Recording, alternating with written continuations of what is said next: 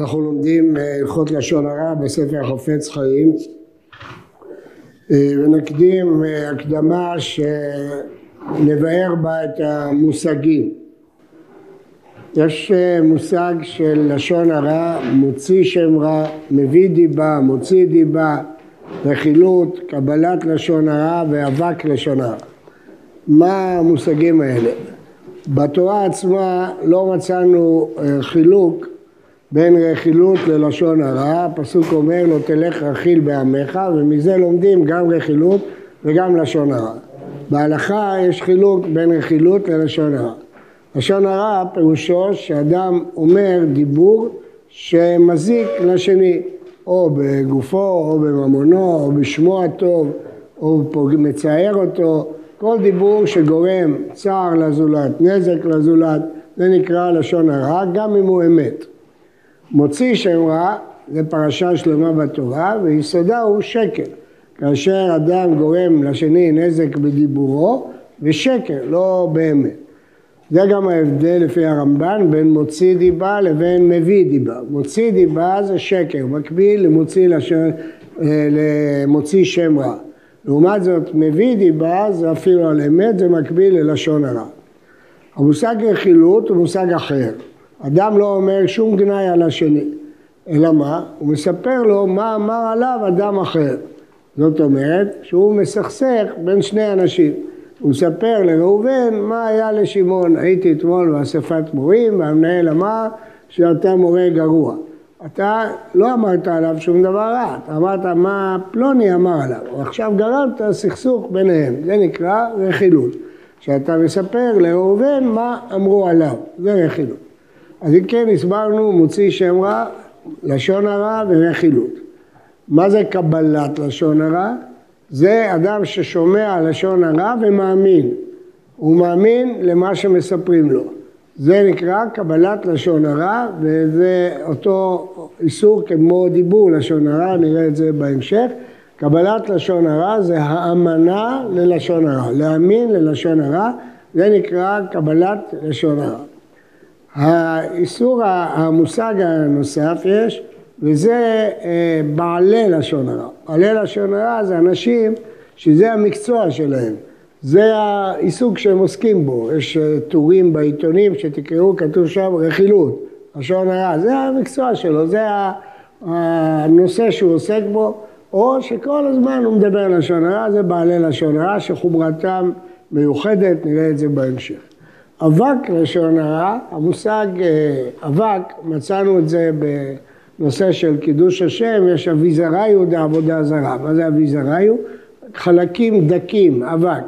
גם בלשון הרע יש חלקים דקים שלא ממש לשון הרע, הם אבק לשון הרע. הגמרא אומרת, מיעוטם אה, באריות, נכשלים רובם בגזל וכולם בלשון הרע. שואלת הגמרא, כולם בלשון הרע סרקה דעתה, אלא כולם באבק לשון הרע. כל בני אדם נכשלים באבק לשון הרע. נביא דוגמה אחת של אבק לשון הרע, כשאדם מדבר בשבחו של חברו בפני שונאיו, והוא יודע שכתוצאה מהדיבור שלו יגיבו אנשים ויגידו, זה נכון מה שאתה אומר, אבל יש לו הרבה בעיות וכדומה, כלומר, הוא גורם שידברו לשון הרע. אז למרות שהוא עצמו לא דיבר לשון הרע, זה אבק לשון הרע.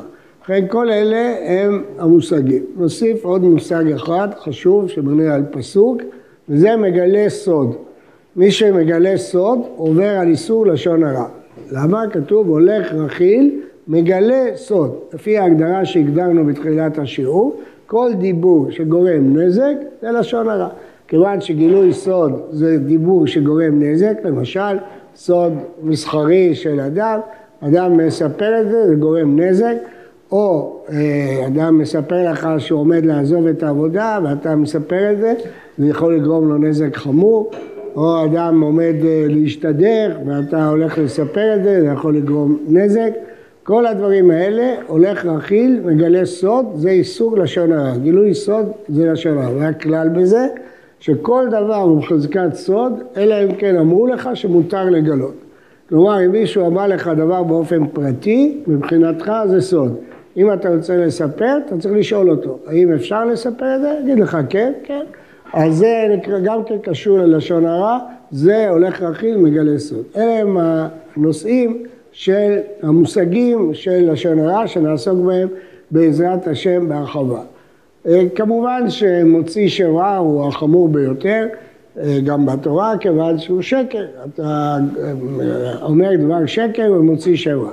בין דיבור לשון הרע, קבלת לשון הרע ורכילות, יש חומרות בזה שאין בזה ויש חומרות בזה שאין בזה ואנחנו נלמד את זה בעזרת השם בהמשך.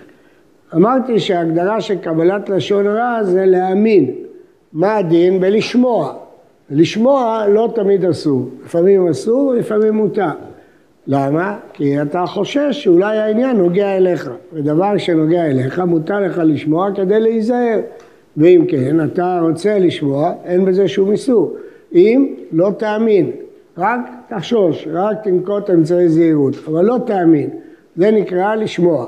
השמיעה לא תמיד אסורה. אם אתה חושד שיכול להיות שזה נוגע אליך, השמיעה מותרת ולפעמים היא גם מצווה. מצווה לשמוע כדי להיזהר. אבל אם זה לא נוגע אליך בכלל, אסור אפילו לשמוע, לא רק להאמין, גם לשמוע. ולכן, כשאדם אה, מספרים לו משהו, צריך לשאול, זה נוגע אליי? זה לא נוגע אליי. אם הוא יגיד לו, זה לא נוגע אליך, אסור לך בכלל לשמוע. אם זה נוגע אליך, מותר לך לשמוע, ואם אתה רואה שזה נוגע אליך, מותר לך לנקוט אמצעי זהירות, אסור לך להאמין. בשום מקרה אסור לך להאמין, אתה צריך לחשוש, אולי כן, אולי לא. עכשיו, כשאומרים אסור להאמין, אין פירוש הדבר מפני שהשני שקרן. קודם כל זה יכול להיות. יש גם אנשים שקרנים, יש אנשים שיש להם אינטרסים, יש אנשים שבכוונה משמיצים, אבל זה לא תמיד כך. לפעמים יש אנשים שמגזימים, יש אנשים שראו משהו, אבל דרכם להפריז, להגזים. לפעמים יש אנשים טועים, הוא ראה שזה ראובן, בטעות הוא חשב שזה שמעון. הוא לא זיהה נכון את האדם, זה קורה הרבה, אגב, שאנשים טועים בזיהוי. ולכן הם, אה, אתה לא יכול להאמין, כי אולי האיש הזה דובר אמת, הוא איש צדיק, הוא לא מגזים, הוא אומר דברים מדויקים, אבל הוא טעה. הוא חשב שזה ראובן, והתברר לו שזה שמעון, הוא לא מכיר טוב את האנשים, והוא טעה בשם של האיש, זה קורה. ולכן כשאומרים שאסור להאמין, לא פירוש, מה, אני לא אאמין, כל האנשים שקרנים? לא כי הם שקרנים, כי הם טועים, כי הם מגזימים, כי לפעמים הם, אה, הם משנים את העובדות, משנים דברים שיצאו מהקשריו, ולכן אה, אי אפשר להאמין למשהו שמישהו מספר לך, גם אם הוא דובר אמת, כי יכול להיות שהוא אה, טועה. אם אדם רוצה להשריש בעצמו את התכונה הזאת שלא להאמין, הדרך הטובה ביותר היא לזכור פעם כשזה קרה לו. כשפעם אה, דיברו עליו דברים שכולם בטוחים שהם נכונים, והוא יודע שהם שקר מוחלט, הוא יודע שהם לא נכונים. אז האדם יודע שזה יכול לקרות. אז לכן הוא ילמד מזה שגם כשאומרים על מישהו אחר זה יכול לקרות, זה לא נכון בכלל, ולכן הוא צריך לחשוש. אם הוא צריך לנקוט אמצעי זהירות, מותר. מותר להקשיב, לשמוע אם זה נוגע לו ולנקוט כל אמצעי זהירות.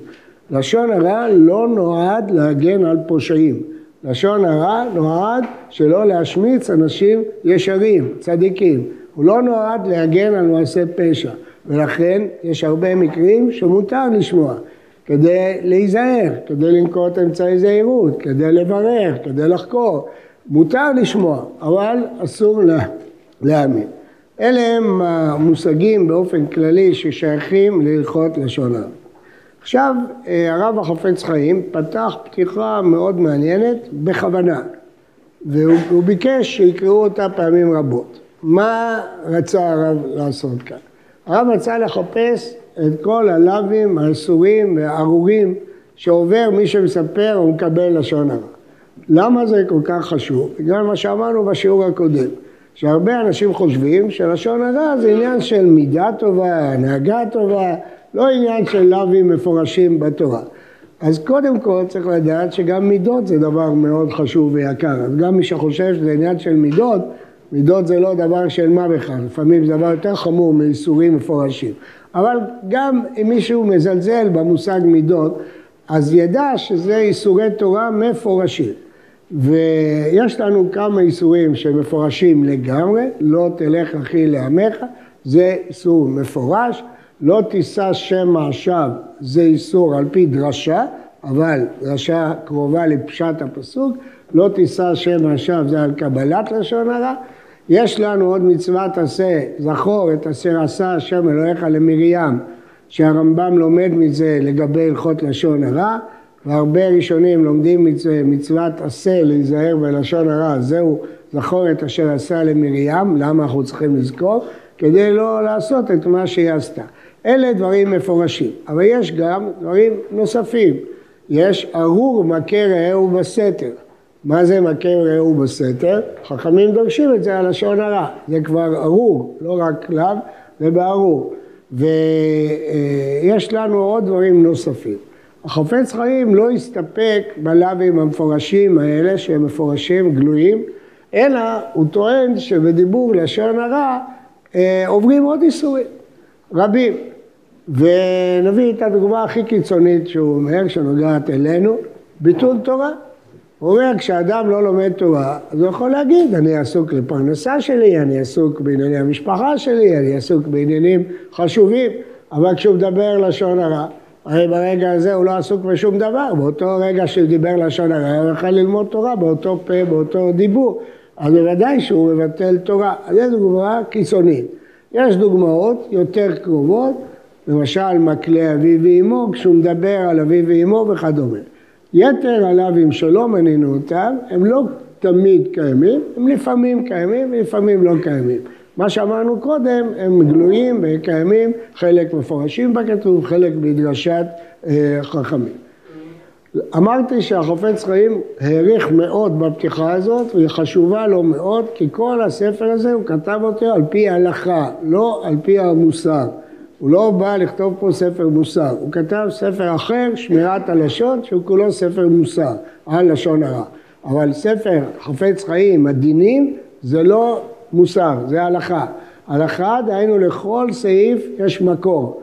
יש מקור, המקורות של החפץ חיים הם בעיקר הגמרא בערכים, בבבא בתרא, רבנו יונה שלנו בבבא בתרא, בעליות רבנו יונה, הרמב"ם בהלכות דעות שיש לו פרק שלם הלכות לשון הרע, והוא מבסס את הסעיפים על הלכות, והוא מביא להם מקורות בהלכה, ולכן גם בפתיחה חשוב לו למנות את הלאווים ואת העשים כדי שאנשים יבינו את החומרה של האיסור הזה ולא יראו את זה רק איזו הנהגה טובה של בחור בשיעור א' בחודש אלול, אלא יבינו שזה לאווים כמו אכילת נבלה, כמו לאווים אחרים שהם אה, קשורים לזה. עכשיו נוסיף משפט אחד לסיכום. אה, הדרך הטובה ביותר להינצל מייסורי לשון הרע היא לקיים ואהבת לרעך כמוך. אם אדם מקיים מצוות עשה ואהבת לרעך כמוך, הוא אוהב את הרעים, הוא לא יבוא לדבר עליהם רעות. אדם לא אוהב לעשות רע למישהו שאוהב אותו. ולכן אם אדם יחנך את עצמו לאהוב את כל הבריות, לדעת שגם מי שלא דומה לו, לא חושב כמוהו, גם מי שנראה לו שיש לו תכונות אה, אחרות משלו, לא אה, יפסיק לאהוב אותו.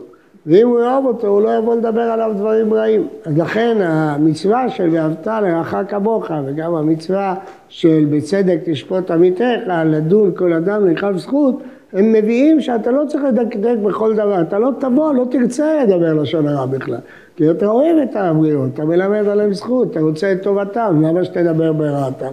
אז הדרך הטובה היא ככל שאדם יגביר בליבו את אהבת ישראל, אהבת הבריאות, הוא לא יבוא לדבר עליהם אה, לשון הרע. זאת ההקדמה, ובעזרת השם בשיעור הבא נתחיל את הספר.